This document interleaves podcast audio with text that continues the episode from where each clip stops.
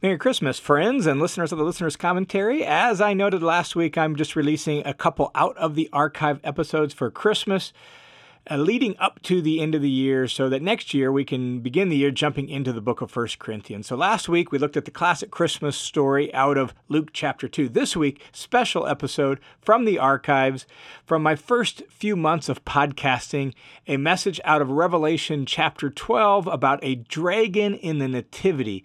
And so it's a Christmas message from the book of Revelation. I hope you enjoy this special uh, episode of the listener's commentary from Revelation chapter 12. And again, Merry Christmas. I hope you and your family and your loved ones have a wonderful time remembering what God did for us in and through the person of Jesus Christ. Merry Christmas, friends. In my little bit of the world, we're already in the full Christmas swing. We've wrapped some gifts, exchanged gifts with family members who aren't going to be in town for the Christmas holidays. And so we're off and rolling and enjoying Christmas already. And I hope wherever you're at, your, uh, your holiday preparations and Christmas preparations are coming together well. And uh, you're looking forward to spending some time with family and friends for the holidays. And I want to welcome you to a special Christmas edition of the Bible in Life podcast. In fact, really for the next two episodes, we're going to just push pause on the Sermon on the Mount and we're going to take some time to wrestle with some passages of Scripture or explore, think about some passages of Scripture uh, that have to do with Christmas. And uh, in fact, I'm going to release uh, next week's episode just a couple days early. I'll release um, next week's episode on Sunday uh, night as uh, we prepare for, for Christmas. And that episode is specifically going to wrestle with Luke chapter 2 uh, versus your nativity set and your children's Christmas program. And so be looking forward to that uh, just a, maybe a day or two earlier than normal as we prepare for Christmas. And, and in this episode, what we're going to look at is really what might be called a behind the scenes expose of Christmas. The reality is, Christmas invites us into a familiar story, uh, a story that's full of familiar characters. There's there's Mary and there's Joseph and there's a little baby Jesus in the manger. There's shepherds watching over their flocks by night out in a field outside of Jerusalem. In your nativity set, there's oftentimes wise men, specifically three wise men. Why three? I don't know, but there's three wise men usually in your nativity set. There might be a sheep or two. There might even be a camel or two in your nativity set. Familiar characters and a familiar story that we're welcomed into. We sing songs about it and and we uh, talk about it. We have our nativity set about it. We watched Christmas plays about it, right? And there's there's the the Mary and Joseph story as they make their way to Bethlehem. They arrive in Bethlehem and there's no room in the inn and they find a place to stay, and Mary gives birth to her her baby, and they wrap him in swaddling cloths and they lie him in a manger, and and the shepherds are uh, told of this great event by angels that appear in the sky at night, and it's all so familiar to us. And there's even the sinister uh, elements in the plot line of Herod being jealous of this newborn king and looking to kind of uh, divine figure out some sort of uh, rough age of the baby and so he asks when did the star appear? And then he goes and sends his soldiers to bethlehem and and uh, executes all the kids that fit that little age range of two years and younger. And it's sad and it's traumatic and there's weeping and there's wailing. And and that's the story of christmas. And we're we're familiar with this story. Um, and and yet, there's something missing. There's actually more to the story, uh, more going on than meets the eye. There's actually sort of stuff behind the scenes at that first cra- uh, Christmas that doesn't usually show up in our Christmas presentations and in our, our nativity sets. And and so, what I want to do in this episode is I want to just look at that behind the scenes story. I want to go to a passage that really is a Christmas story, but it's a Christmas story of a different kind, one that we often don't think of as a Christmas story and certainly doesn't usually make the Christmas reading list. That story is found in Revelation chapter 12. Revelation chapter 12. And indeed, it is the Nativity story. It's just a behind the scenes version of the Nativity story. So in Revelation chapter 12, it begins with what would you expect a Christmas story to begin with? A pregnant woman.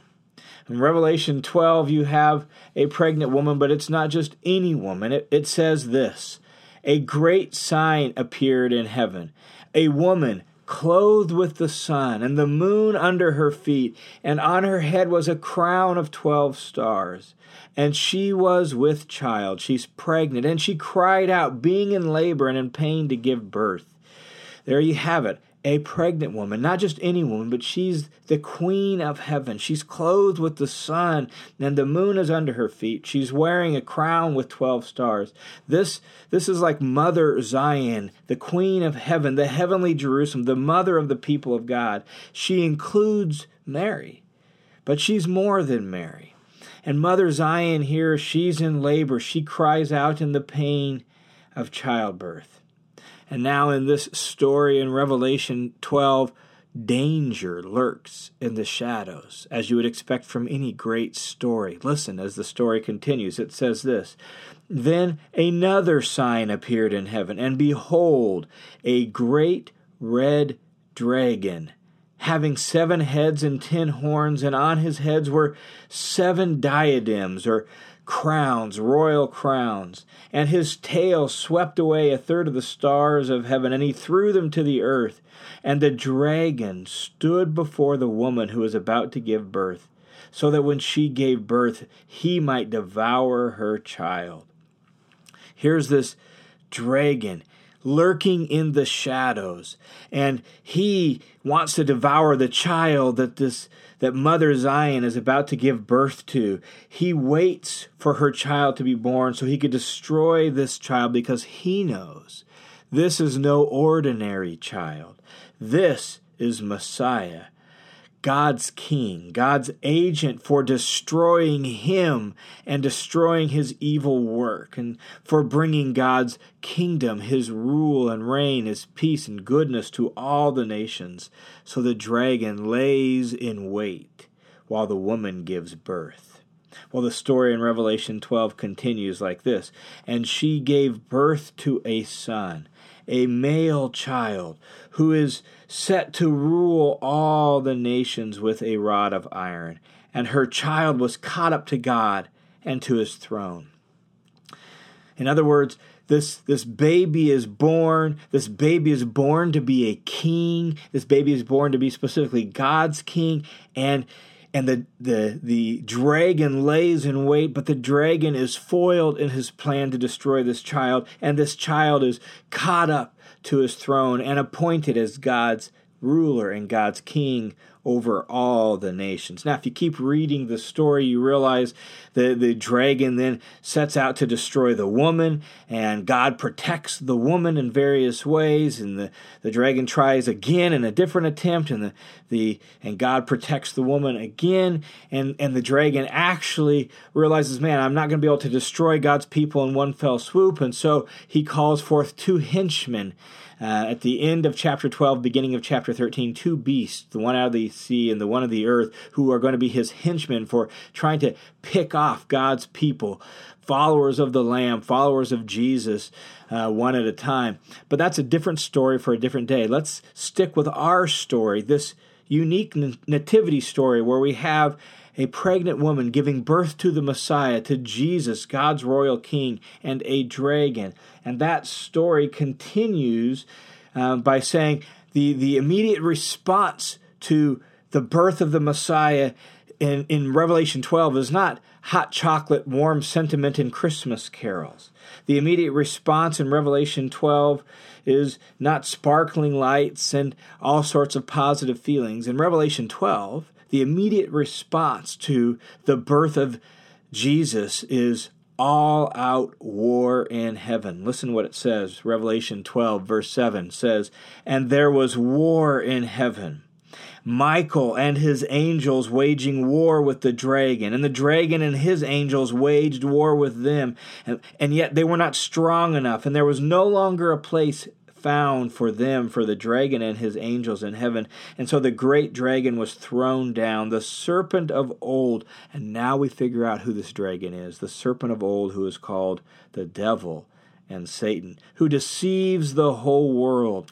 He was thrown down to the earth, and his angels were thrown down with him. And so this there's all out war and michael and his angels they, they kind of bounce the dragon and his angels from heaven. They're thrown down to the earth and they go about them making war on the earth and destroying the earth and bringing chaos on the earth specifically targeting god's people.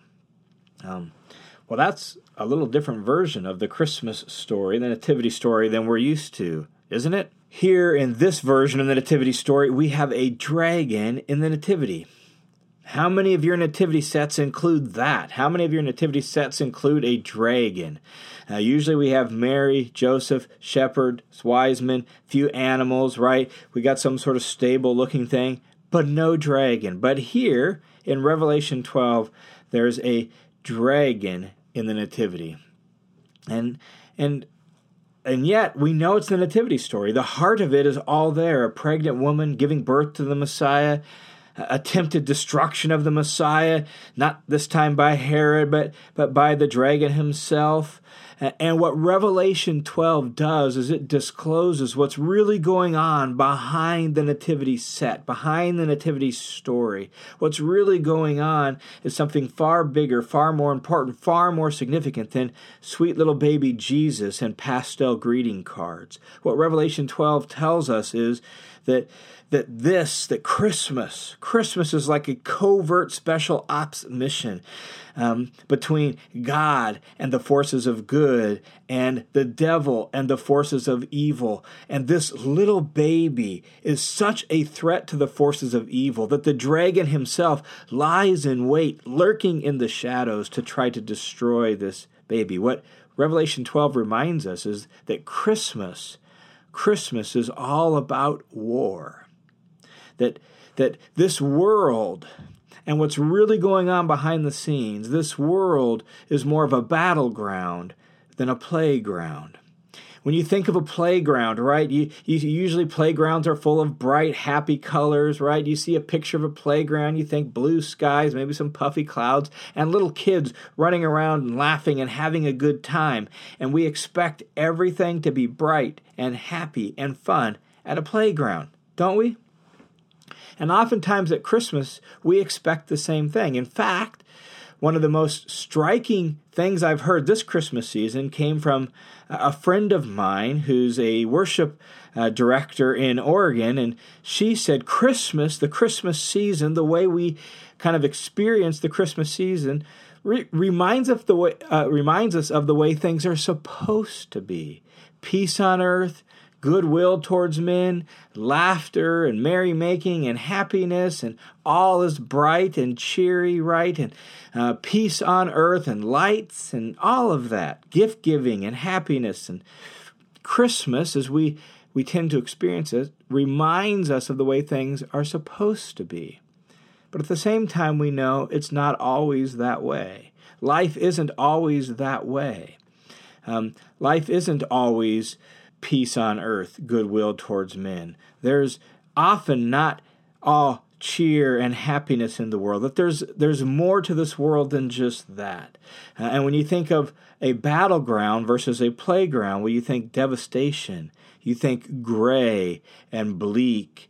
You, you think hardness and suffering and pain and maybe even death on a battleground. And we know, we know this world still has all those elements. And what Revelation 12 tells us is that this world is more of a battleground than a playground. That even the Christmas story itself has elements of that, with Herod sending in his soldiers and and just bringing devastation to families, and there's weeping and wailing and mourning in Bethlehem because of the kids who are killed. And Revelation 12 tells us, but Herod is just a small bit player in a much larger drama. that he's just a puppet of a greater power, and that greater power is the dragon, the serpent, the devil of old, Satan himself, who's who's in war against God and God's plan to bring goodness and life and joy and peace on earth and goodwill towards men to this world. And the devil doesn't want to see that happen. And so he uses whatever willing participants he can in his war against God. And, and Herod was just one of those bit players in Satan's drama, his war against God. And so Christmas, Christmas, the birth of this little baby in Bethlehem is like a covert special ops mission. It's the true king's invasion into rebel territory to rescue those caught up in this war and to establish a new kingdom, a rival kingdom, God's kingdom. And Satan knows that if this baby gets out alive, then his gig is up, his days are numbered. So he throws everything he has at this baby right from the start. But guess what? Jesus sucker punches the devil and wins. He lets him think he's won when Satan kills him on the cross, but Jesus comes back three days later, ascends into heaven, and takes his seat on his throne as God's king, God's rightful ruler over the world, the Prince of Peace, the wonderful counselor, the one who's going to bring God's kingdom, God's reign to this world, and put everything back to proper working order. The end result is that evil has been dealt a death blow, and Satan's days are numbered, and he knows it. He knows he's been beat, and that's why he all of a sudden begins to wreak havoc and go to war in, uh, against God's people in this world. You see, Christmas is about two kingdoms in conflict the, the evil empire and the royal empire of God Himself.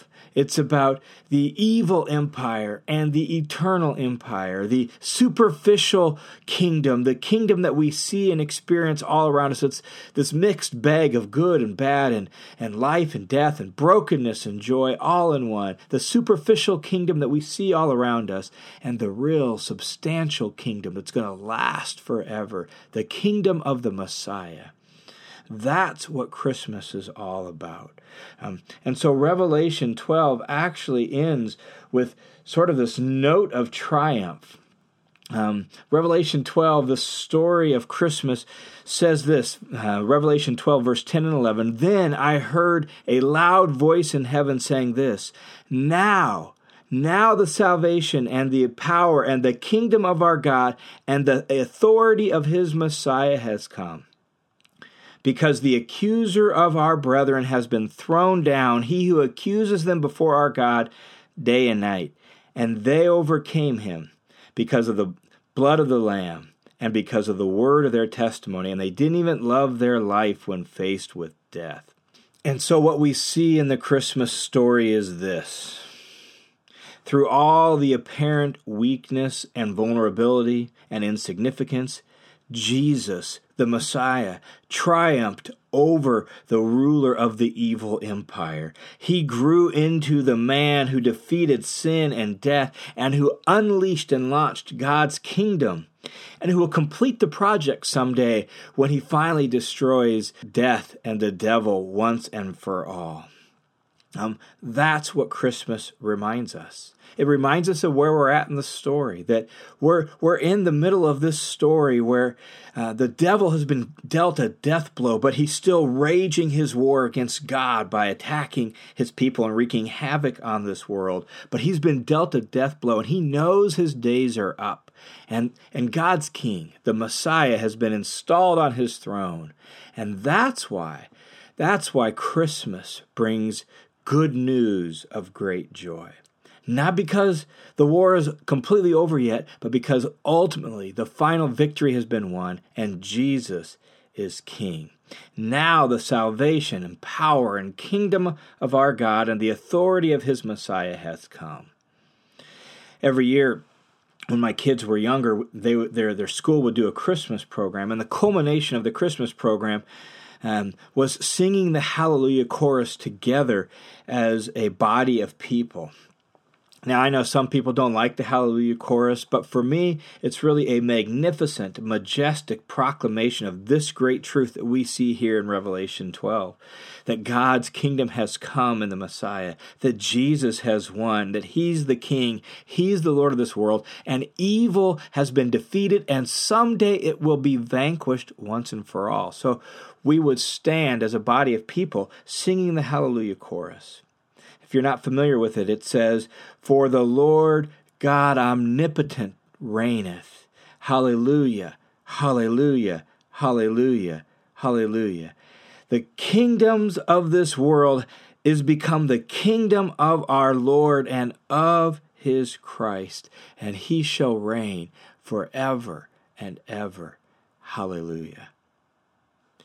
And we would stand and we would sing those words, and more often than not, I would be overcome with emotion because of the great truth of those words that Jesus is King, that He is Lord, that He has dealt a death blow to our great enemy, the dragon himself, that the baby in the manger gave a whooping to the dragon in the Nativity, and God's kingdom has come.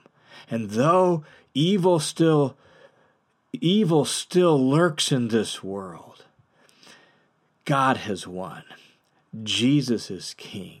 And someday everything will be the way God intends it to, de- to be. And the good news of Christmas is that Jesus won the battle, not with bombs and bullets, but with the power of self giving love. They overcame him because of the blood of the Lamb, that Jesus laid down his life.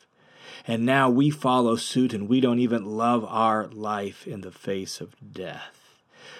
Evil was defeated by the power of self giving love when the baby in the manger grew up to be the man on the cross and he gave a whooping to the dragon in the Nativity. So this Christmas, as you go about all your holiday preparations, as you go about all your holiday celebrations, and maybe it's mixed up with heartache and pain. Maybe you look around at the world and you want to pull your hair out by things you see on the news or in the world. Maybe you look at your family and you say, It's not the way it's supposed to be. I wish it would be different. Just remember this that God's kingdom has come that Jesus has won and that he won by the power of self giving love. And you extend that love to all the people you can around you. And you know, you know that evil has been dealt a death blow and someday will be vanquished once and for all.